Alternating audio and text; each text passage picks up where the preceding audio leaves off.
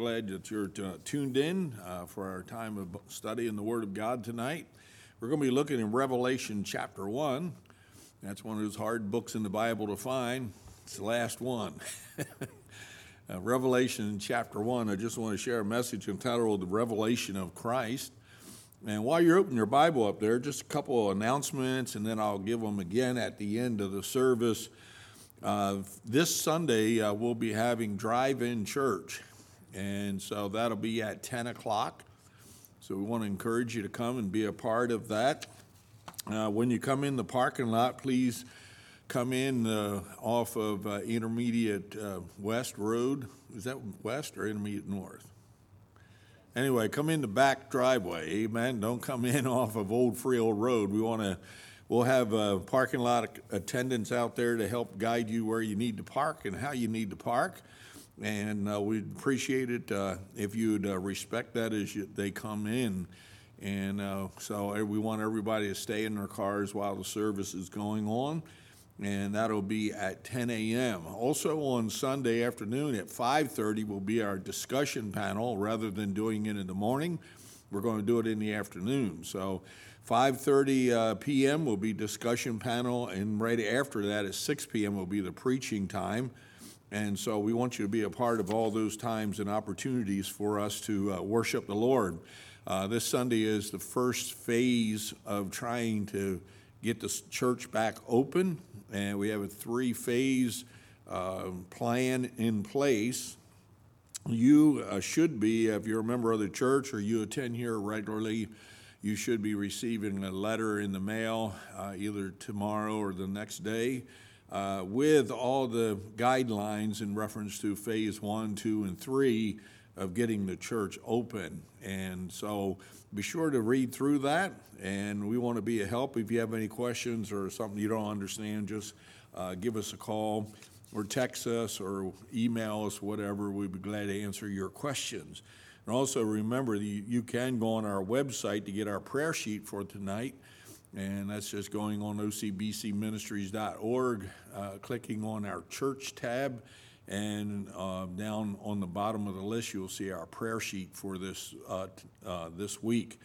And so make sure you print that out or at least go on there each day and uh, pray for everyone that's on that prayer list, and we'd appreciate that. Revelation chapter 1. Revelation chapter 1 in verse 1.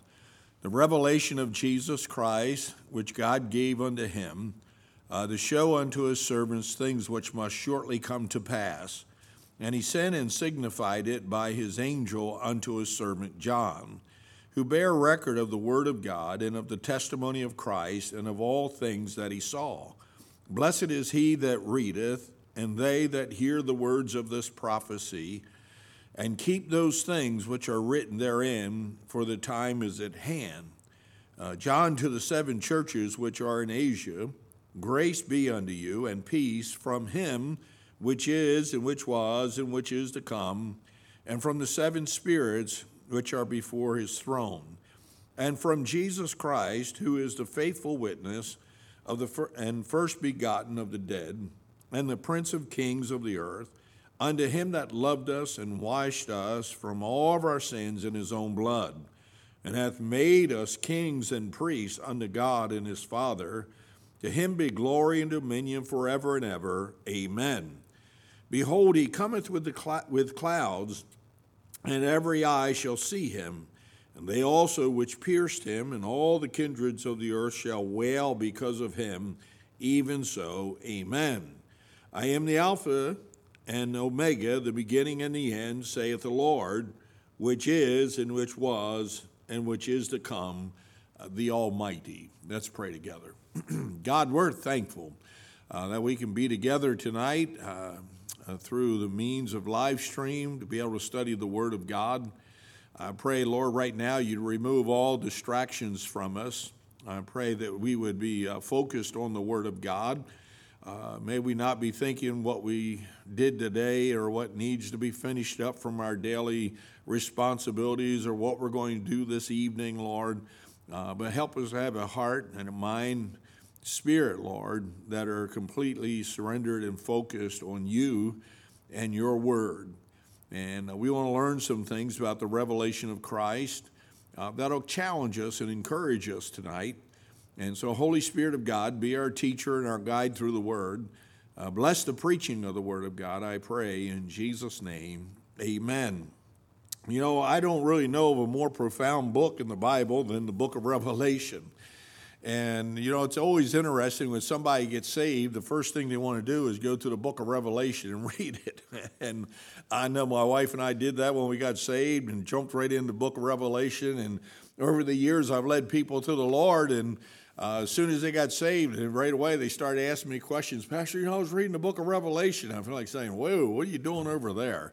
Uh, people who have been uh, theologians for years and years and years, all their life, still do, don't comprehend what's in the book of Revelation. And, but yet we always run there because it's a profound book. Uh, and it speaks of things that are going to take place in the future. And so, so many times we want to be able to try to understand what is going to happen in the future. Many people have read the book of Revelation and have con- totally misunderstood what it was talking about. And yet, there's still many others have studied it and uh, meditated upon it and still have misinterpreted it. And so, the Re- book of Revelation, I've heard people different times will say it's the revelation of John. It's not the revelation of John, it's the revelation of Jesus Christ that was given to John. And revelation, we, we have to be careful uh, that we don't uh, uh, misinterpret the book in reference to the focus and the reason why it was written. It was written so that we might understand who Christ is and what Christ would be and do uh, in all things from eternity past to eternity future.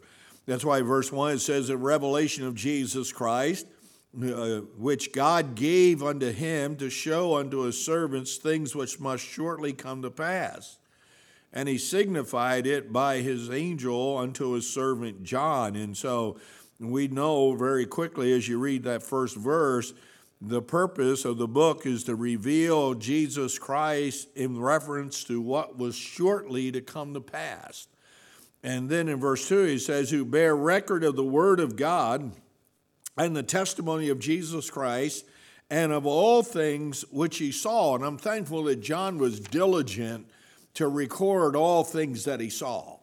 Uh, you know, Pastor Dewan and I were talking this afternoon for a little bit there, and uh, you just think of being in John's shoes, sitting on the Isle of Patmos, and seeing all these things in the book of Revelation being revealed to him, how it must have overwhelmed him, how it must have, how, how it must have confused him how, mu- how much it must have stirred him with excitement because by the time you get to the end, he says, Even so, come Lord Jesus.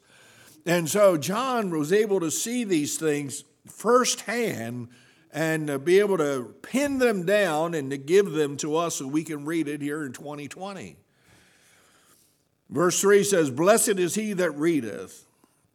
Don't ever get to a point where you don't think it's a blessing to read the Word of God. It's always a blessing to read the Word of God. Blessed is he that readeth, and they that hear the words of this prophecy.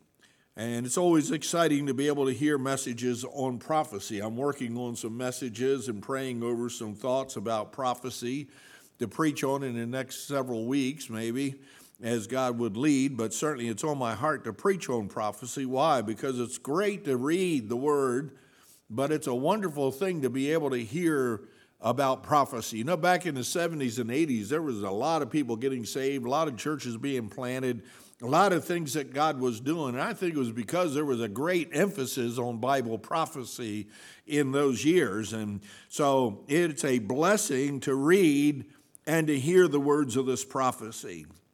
And then in verse 3, he says, And to keep those things which are written therein and so it's not just a matter of reading and listening to the preaching and on prophecy, but it's responding to what you read and what you hear and keeping what God has revealed.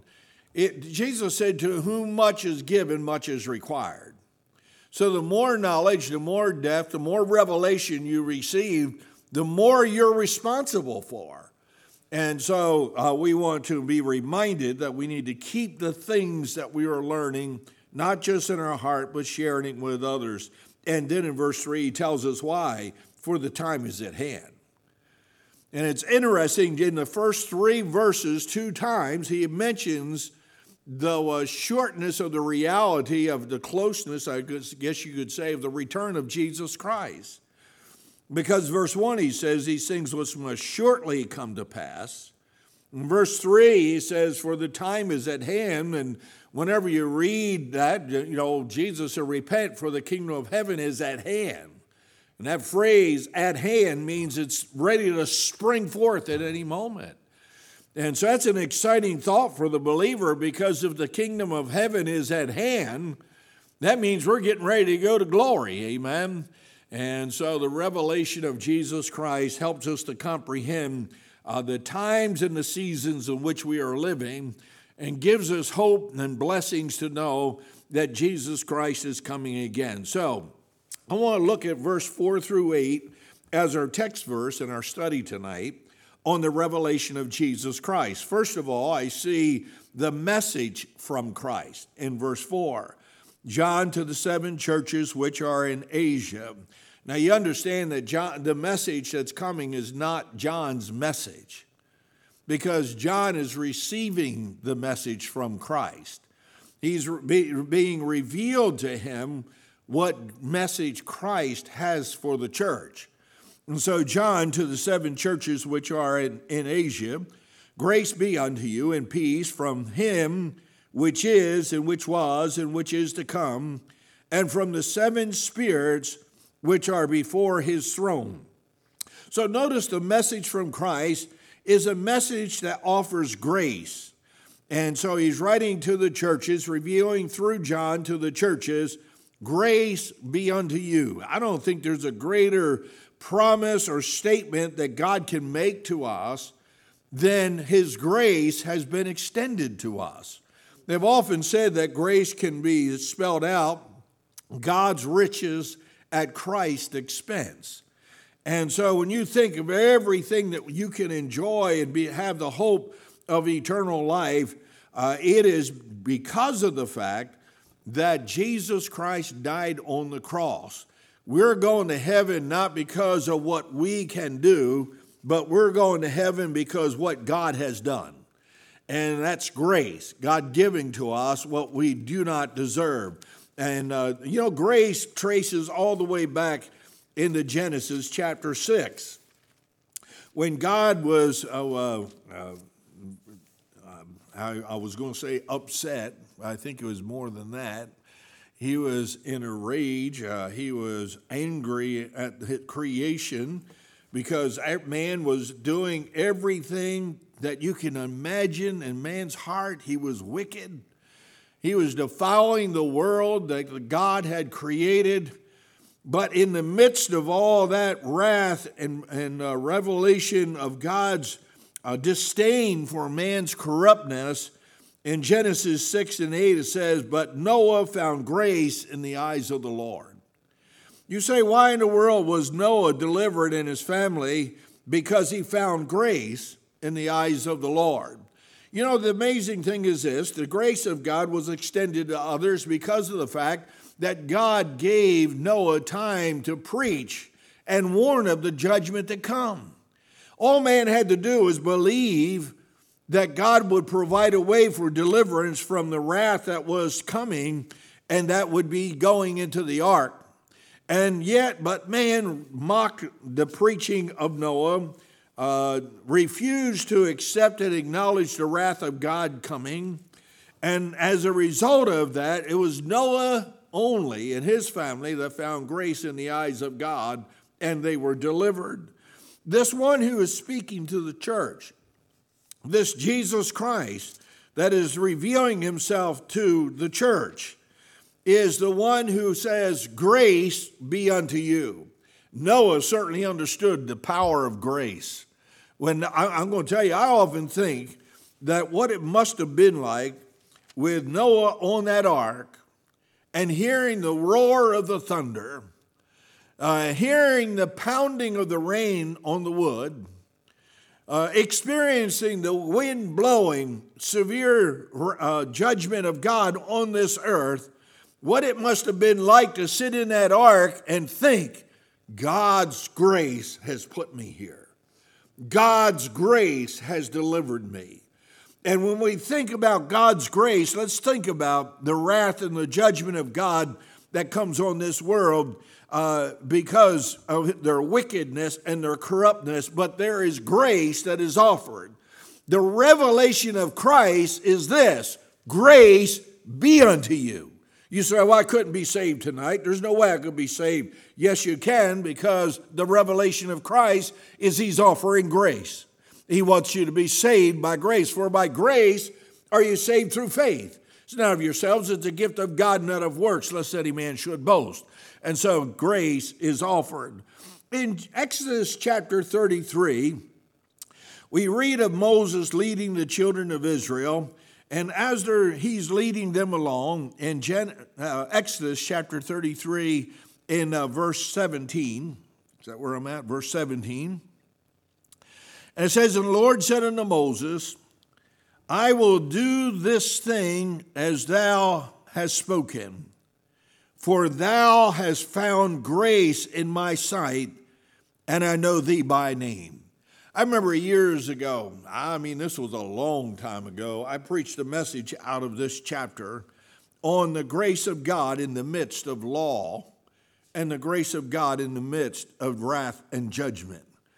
And I had a fellow was listening, he was at church and I got done. He told me, he said, It's amazing to me in the midst of all this law that God has revealed to Moses and has been delivered to the people of God, in the midst of all that, there's grace that's available. And why is that? Because the revelation of Christ is that I give grace unto you. And so Noah experienced the grace of God, Moses experienced the grace of God. Well, look over in Ezra. Just turn to the right a few books, and you'll get over to the book of Ezra. And Ezra was a great uh, priest and preacher. And Ezra chapter, what chapter I want? Chapter 9. Just turn to the right. You get past First Chronicles, Second Chronicles. You begin get, getting into Ezra. And uh, Ezra chapter 9 and verse 8 says, And now for a little space grace hath been showed from the Lord our God to leave us a remnant to escape and to give us a nail in his holy place, that our God may lighten our hearts and give us a little reviving in our bondage. And so God, for a little space, has given given grace. I remember hearing a preacher preach a message last uh, years ago. You know, when you get my age, everything is just a few minutes ago or a, few, week ago. But anyway, it was a long time ago. And it, the message was entitled, It's All Nailed Down. he preached out this, this verse to give us a nail in his holy place. God's got it nailed down. Amen. And how is that? Because of God's grace. God gives us a little reviving. If there is something that is needed in America today, it certainly is the grace of God to bring us some revival. A man cannot, listen, man cannot create revival. God, give us the grace to experience revival. I'm, I, am like what Ezra says that his grace revealed that they had a remnant. There's always people, people of God that worship him and depend upon him and love him. How is that? It's by the grace of God. So Noah, Moses, and Ezra experienced grace. Well, you and I need to experience that grace. In uh, Romans chapter 3, in uh, verse 24 says, being justified freely by his grace through the redemption that is in Christ Jesus. You and I can experience the grace of God that lets us experience the redemption of God. Romans 5 in verse 2 says, By whom also we have access by faith into this grace, wherein we stand and we rejoice in hope of the glory of God. And so when you get into Revelation, and you start reading Revelation, the very first thing it talks about this one Jesus that is being revealed has a message to the churches, and the message he has to the church is that one of grace. Notice also it says, Grace be unto you and peace. Uh, we're in such a state of turmoil, seems like, all the time. It seems the world is in a flux.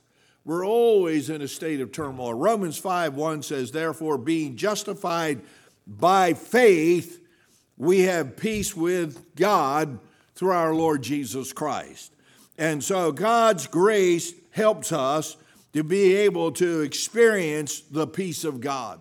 Apart from grace, you can't have a settledness of tranquility in your heart. It is grace that develops the peace. Uh, in Philippians 4 7, it says, In the grace of God, which passeth all understanding, shall keep your hearts. I'm thankful tonight that the grace of God gives us peace in the midst of the storms. It gives us peace to be able to continue on because our peace is in reference to who Christ is. Listen, the greater Christ is known in your life, the stronger the peace of God reigns in your heart. Where, listen, where despair and discouragement comes in is because there's a lack of the revelation of Christ in our life. And so the, the message that is offered by Christ is one of grace and one of peace, and it's one of being spirit filled. Back in, in Isaiah, and I'll just turn over there real quick, you don't have to turn over here. But uh, Isaiah chapter 11, in verse 2, speaks about the sevenfold fullness of the Spirit of God on the Messiah. In uh, uh, Isaiah 11, in verse 1, it says, And there shall come forth a rod out of the stem of Jesse. Of course, we know that's Jesus Christ. A branch shall grow up out of his roots. That's the prophecy concerning the Messiah would come. The revelation of Christ is what? A sevenfold fullness of the Spirit of God on him in verse 2. It says, And the Spirit of the Lord shall rest upon him. You know, it's an interesting thing when Jesus was baptized of John the Spirit, like a dove, uh, landed on Christ, and the Spirit of God that was on Christ would lead Christ into the wilderness to be tempted of the devil. The perfection of a sevenfold Spirit, the Spirit of God, would rest upon this Messiah. Notice he would have the Spirit of wisdom. So the Spirit of the Lord would rest on him, the Spirit of wisdom would be upon him. You know, as a young boy, as a 12 year old lad, he, he confounded the lawyers of his day. How could he do that? Because of the sevenfold perfection lead, uh, spirit resting upon him.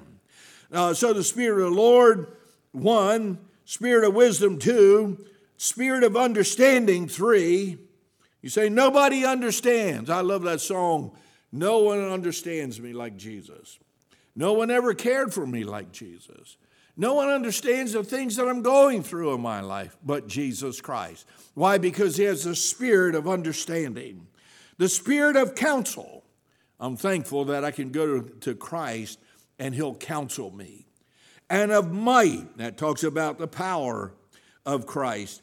And then the spirit of knowledge, uh, not just wisdom. Wisdom is being, being able to take information and put it in action in your life. Knowledge is assuming and gleaning more truths and, and information.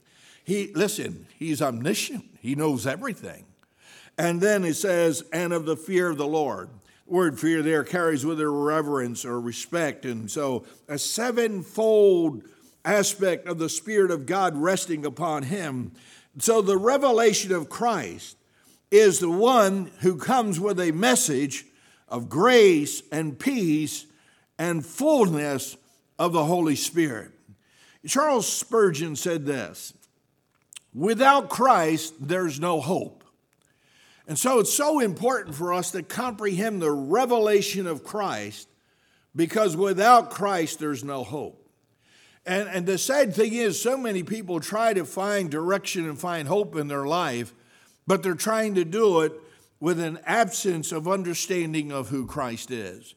And when God, in his wisdom and will and perfection, recorded for us the Word of God, he ended everything Everything from Genesis and on culminates in completion in the revelation of Jesus Christ to us. Why? Because without Christ, there is no hope.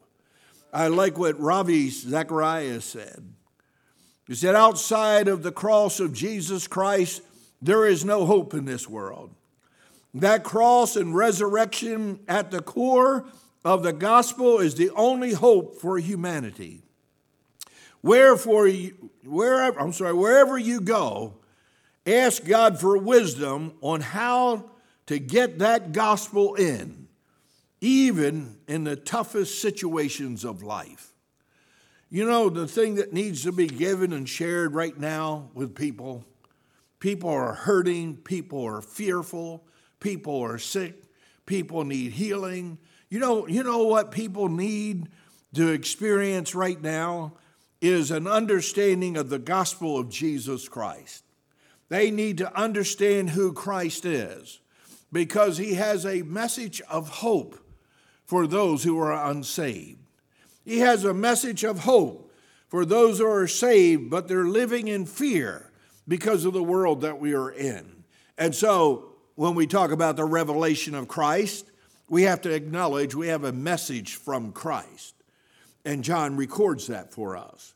Then in verse 5 and 6, I see the work of Christ. Verse 5, it says, And from Jesus Christ, who is the faithful witness and the first begotten of the dead, and the prince of the kings of the earth, unto him that loved us and washed us from our sins in his own blood, and hath made us kings and priests unto God and his Father. To him be glory and dominion forever and ever. Amen. So I see the work of Christ. Notice, first of all, it says, unto him that loved us. You know, God loves you tonight. You might not think he does, but he does love you. Uh, Jeremiah 31 3 said, God told Israel, I have loved you with an everlasting love. Oftentimes people think, well, God doesn't love me, and I did this wrong or I did that wrong, and so I'm absent from the love of God. No, God's love to us is unconditional. God's love for us is eternal. In John chapter 15, in verse 3, and also in verse 12, well, if I can get there, I keep thinking I got the next page and I got another page to go to. Uh, John chapter 15, in verse 3, says, Know ye, I'm sorry, now ye are clean through the word which I have spoken unto you. And so, this matter of the Word of God washes us and cleanses us. And so, in uh, John chapter 17 and verse 17, yeah, I'll get over there real quick. Uh, that's not the verse I want. I wrote down the wrong verse. Oh, well, let's see. Let's try uh, verse, uh, tw- where am I at here? My bifocals are out of whack tonight. Uh, chapter 15 and verse 12 says, This is my commandment that you love one another and uh, oh, and so the, this whole chapter in chapter 15 is telling us about the great love of God that He has for us. And uh, He loves us, and that He's so much that He abides in us, and His love for us enables us to uh, produce fruit in our life. And the challenge to us is that we live in light of the love of God and uh, loving one another. And so the revelation of Christ is that He has a message for us and He has a work that He does in our life. Uh, he loves us. For God so loved the world that He gave His only begotten Son, that whosoever believeth in Him should not perish, but have everlasting life. And so I'm thankful that God loves us. It also says here that not only did He love us, but it says He washed us from all our sins in His own blood.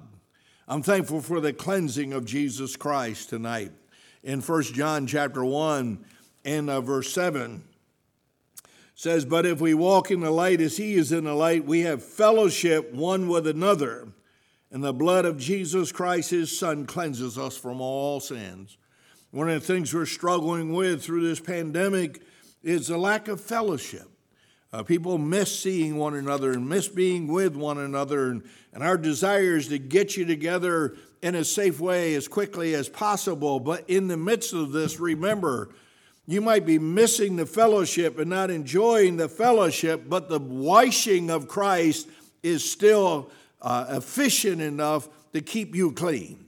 The blood of Jesus Christ washes away all of our sins. Look over in 1 Corinthians. 1 Corinthians, and uh, we want to look in uh, verse 1 Corinthians chapter 6 and verse 9, and thinking of how Christ has made a difference in our life in this cleansing of Christ uh, in our life. He loved us and he washed us. 1 Corinthians chapter 6 and verse 9 says, Know ye not that the unrighteous shall not inherit the kingdom of God? What a great statement because of the fact he's identifying those that are going to miss out on his kingdom. The unrighteous shall not inherit the kingdom of God. Be not deceived, neither fornicators, nor idolaters, nor adulterers, nor effeminate, nor abusers of themselves with mankind, nor thieves, nor covetous, nor drunkards, nor revilers, nor extortioners shall inherit the kingdom of God. Now, look what he says in verse 11. And such were some of you. Before we get too high minded and prideful, let's remember where we came from.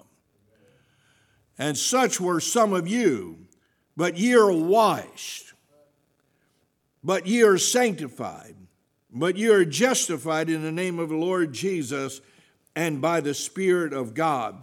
So the revelation of Christ is that he reveals to us not just how much he loves us, but he loves us that deeply that he's willing to wash us clean from all of our sins.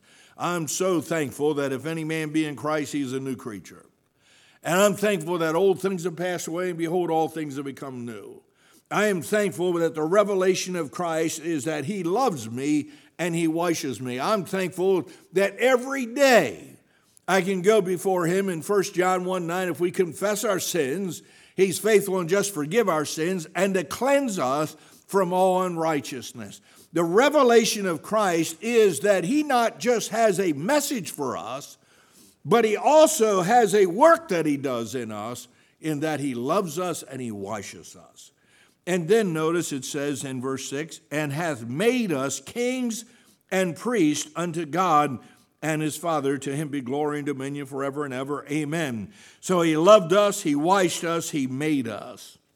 And uh, God has made you uh, to become his son and his daughter.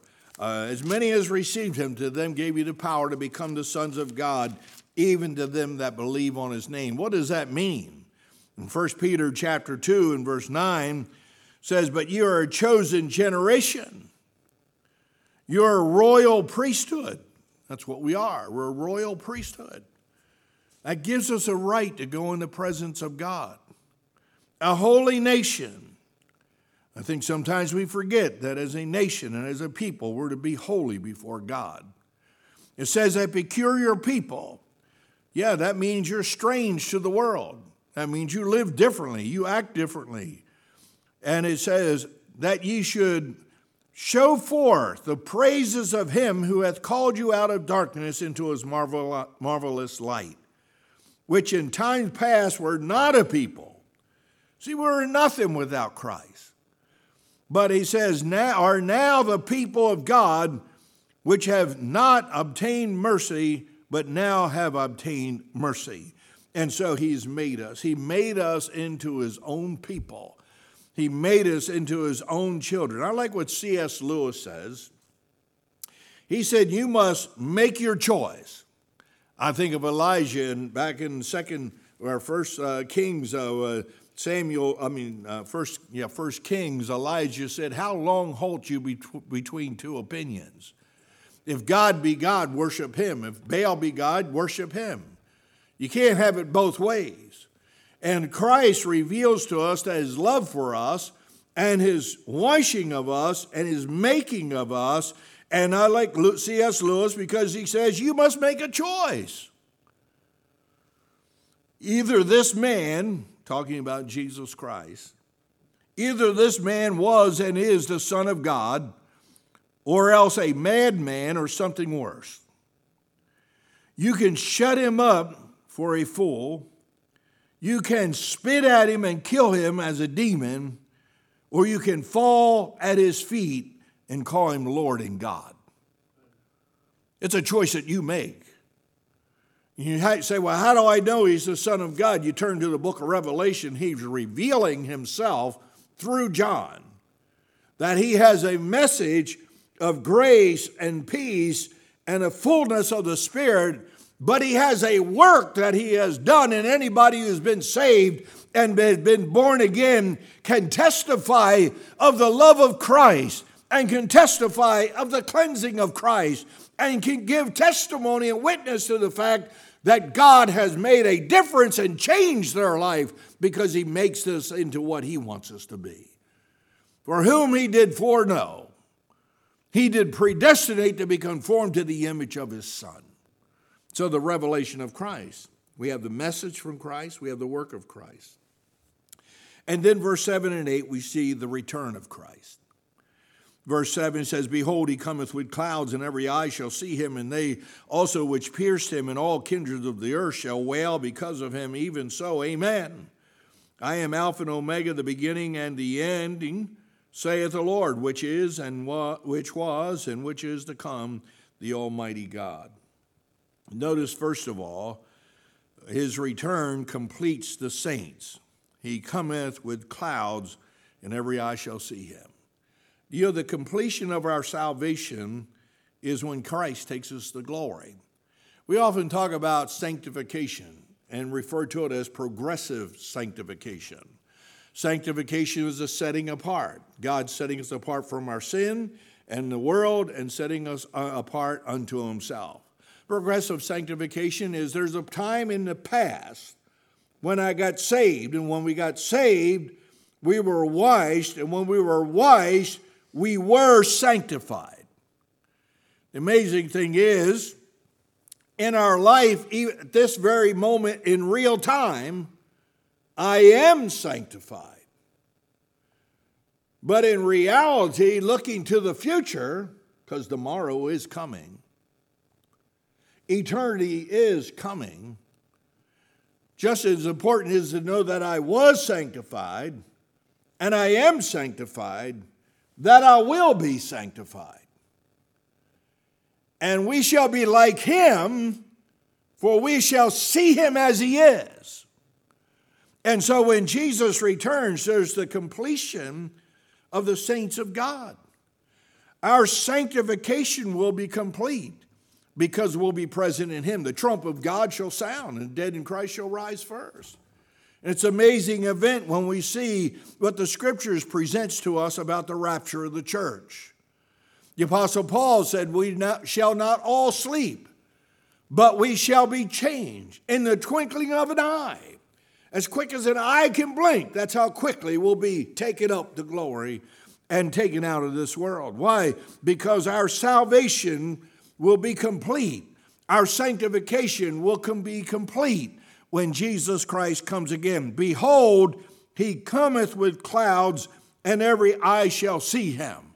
Uh, he is coming again, and I think it is getting close to his return. And that's simply because of the fact that we can discern the signs of the times and we can see what is going on around us. And uh, because of what's going on around us, it speaks to the nearness of the return of Christ. Now, you understand, some 2,000 years ago, John wrote this. And some 2,000 years ago, John said, These are things that will shortly come to pass. 2,000 years has gone by. You, you do understand that when he writes this 2,000 some years ago, he says the time is at hand, it's ready to spring forth at any moment, and yet 2,000 years have passed. And uh, since John penned these words for us, uh, how much closer are we to the return of Christ tonight? It could be tonight. What a glorious event that would be. Why? Because it'll complete the saints of God. But it also convicts the sinner. It says, And they also which pierced him, and all kindreds of the earth shall wail because of him. And so he convicts the sinner. Uh, every every person, people people today will say, "I don't believe in Jesus Christ. I don't believe in God." That may be okay for you, but I don't believe that. There is a day coming when you have no choice or no ability to deny the reality of Christ because you're going to see him. And you're going to see him as he is. In Philippians chapter 2, in verse 10, it says, And that at the name of Jesus every knee shall bow of things in heaven and things in earth and things under the earth, and that every tongue should confess that Jesus Christ is Lord to the glory of God the Father. You will not be able to stand before Christ and deny the reality that He is the King of Kings and He is the Lord of Lords. You will not be able to stand before Christ and deny the reality that He is the God of heaven and the judge of all this earth. And so the revelation of Christ, the revelation that we read uh, that John records for us, shows us the message from Christ, the work of Christ, and the return of Christ. And the return of Christ completes the saints, convicts the sinner, and then verse 8 confirms the sovereign. Notice in verse 8, I am Alpha and Omega, the beginning and the ending, saith the Lord, which is, and which was, and which is to come, the Almighty, the sovereign one, the one who's absolutely in control of all things. Two times in these eight verses, it identifies Christ as the one which is, which was, and which is to come. It identifies him in this verse as the Alpha and the Omega it identifies him as the one who has no beginning and the one who has no ending. It identifies him as the one who is sovereignly in control of all things. In Isaiah chapter 9, the prophecy concerning the Messiah would come reads as this in Isaiah 9 and 6 For unto us a child is born, that's the birth of Christ. Unto us a son is given, that's the crucifixion of Christ and the government shall be upon his shoulders. That, that is the millennial reign of Christ. And the government shall be upon his shoulders, and he shall be called Wonderful Counselor, the Mighty God, the Everlasting Father, the Prince of Peace. How can that be so? Because he is sovereign. There is no one that gives him the right to be the king because he is the king. There is no one that says, okay, well, I'll believe that He is the Savior. It doesn't matter whether you believe or not, He is the Savior. Well, okay, I can kind of see where you guys might get the idea that He was around when uh, the world was created, but you know, I, I, don't. I believe that he was just a created Son of God. No, he is the eternal Son of God. He is the creator of all things. He is the sustainer of everything. Why? Because he is the sovereign one. A.W. Tozer said this When he returns, when he returns is not as important as the fact that we are ready for him when he does return. Everybody runs around trying to figure out when Jesus is coming again. You know, it, it, it's amazing. read through church history and you read of different ones that determined that Christ was going to return, and it's all they preached on. They set dates and believing. There's all kinds of cults that have been started because of people setting dates in reference to when Christ returns. Everybody thinks that it's significantly important that you know when he's going to come again. No. What's significantly important to you is that you're ready when he comes, because he could come right now. If he came right now, would you be able to stand before him justified by faith? Billy Graham said this Bible teaching about the second coming of Christ was thought of as doomsday preaching, but not anymore. It is the only ray of hope that shines as an ever brightening beam in a darkening world. Preaching the return of Christ is not doomsday, it's resurrection day. Preaching the return of Christ is not doomsday, it's reality that we have hope. And the last book in the Bible begins by so stating the revelation of Jesus Christ. and he reveals for us a message. I'm thankful that Jesus has a message for me tonight. Amen.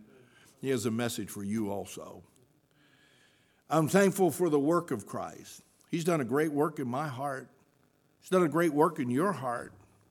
He's done a great work in many people's lives because he loves us and he washes us and he makes us. And then there's the return of Christ. It's amazing how many times the Bible records and reveals to us things about the return of Jesus Christ. Jesus is coming again. I love that song we sing as a congregational coming again. Jesus is coming again. And I'm not going to sing it for you. I might make Tommy come up here and sing it for you. Amen. But uh, I want to encourage you tonight on the revelation of Christ. God will reveal many things to you. It's all right to read through the book of Revelation, but if you don't understand it, just say, I don't understand it, and go on. Amen. God will reveal to you what He wants to reveal. The biggest thing about reading Revelation or reading any of the other passages of Scripture is to be able to see the Lord Jesus Christ to be able to see who He is, what He does, how much He loves us, what His will is for us, the revelation of Christ. Now, just before we pray, I just want to mention again a couple of things. Make sure that you turn on our prayer sheet on our website at ocbcministries.org. Click on the tab Our Church and scroll down, and you'll see our prayer sheet for this week. Now, there are several people that have been added to that prayer list uh, this week and uh, very seriously sick, and we need you to pray for them. We're going to pray for them. And I know that God can move and God can heal. And we're praying for God's will to be uh, completed and revealed to us. Remember on Sunday, now this Sunday, there'll be a drive in church at 10 a.m., and we'll be live streaming that service also. And then at 5:30 p.m. will be discussion panel live stream only. And then at 6 p.m., the preaching, that's live stream only. So the only drive in service we're having is at 10 a.m. So be sure to get here before 10 o'clock because we want to start right at 10 or just a couple of minutes afterwards. And I know that'll be a blessing for us to be able to gather together. We will have a box out there for you to be able to put your offerings in if you want to drop your offering up. And so we want to be able to uh, minimize any contact that we have with one another know, practice social distancing, all those types of things. The key is that we're going to be together, be able to celebrate uh, Memorial Day, uh, remembering those that provided freedom for us through the sacrifices of their lives, but just remembering and rejoicing in all that we have in freedom because of the Lord Jesus Christ. Jesus said, I've come to give you life and give you life more abundantly and we need to rejoice in the new life that we have in Christ. Well, let's pray. Father, thank you for allowing us to be together tonight. Thank you, for, Lord, for the revelation of Jesus Christ. Uh, Lord, speak to us. We, we want our ears open, we want our heart tender to be able to hear the message that you have for us. Uh, do a work in us, Lord. Uh, how desperately we need a move and convicting um, touch from the Spirit of God so that we can t- continue to be molded into the image of Christ. Lord, remind us that your return is near. Help us not to fall into uh, a point of despair and hopelessness because we believe that trump could sound even now as I'm praying.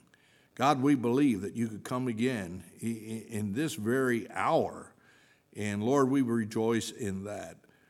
But God, we would pray tonight for those on our prayer list. God, there's many that were added that are, have been uh, sick, Lord. There's those that have contracted as COVID 19. Uh, Lord, we pray for them. We lift them up before your throne, knowing that there is an anointing healing that comes from God and God alone.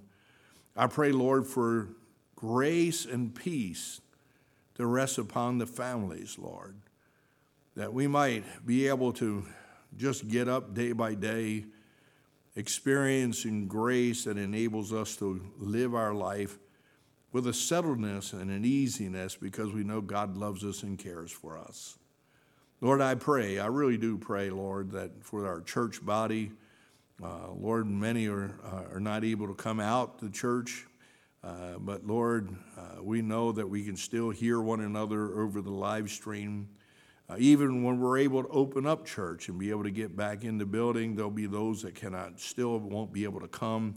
But God, we're, we're thankful that in this day, in this hour, you've given us so many different means and ways enabling us to connect with each other. So help us to be mindful of each other's needs. Help us, Lord, uh, to put forth the effort to reach out to one another and to seriously, continually, Lord, praying for each other. God, bring complete healing to our land. God, continue to bless us as a nation and a people. Help us, Lord, uh, to experience the anointing and conviction of the Spirit of God that would bring revival in our land. We believe all these things. We pray all these things in faith, believing and trusting in the living God. Bless us now in Jesus' name. Amen.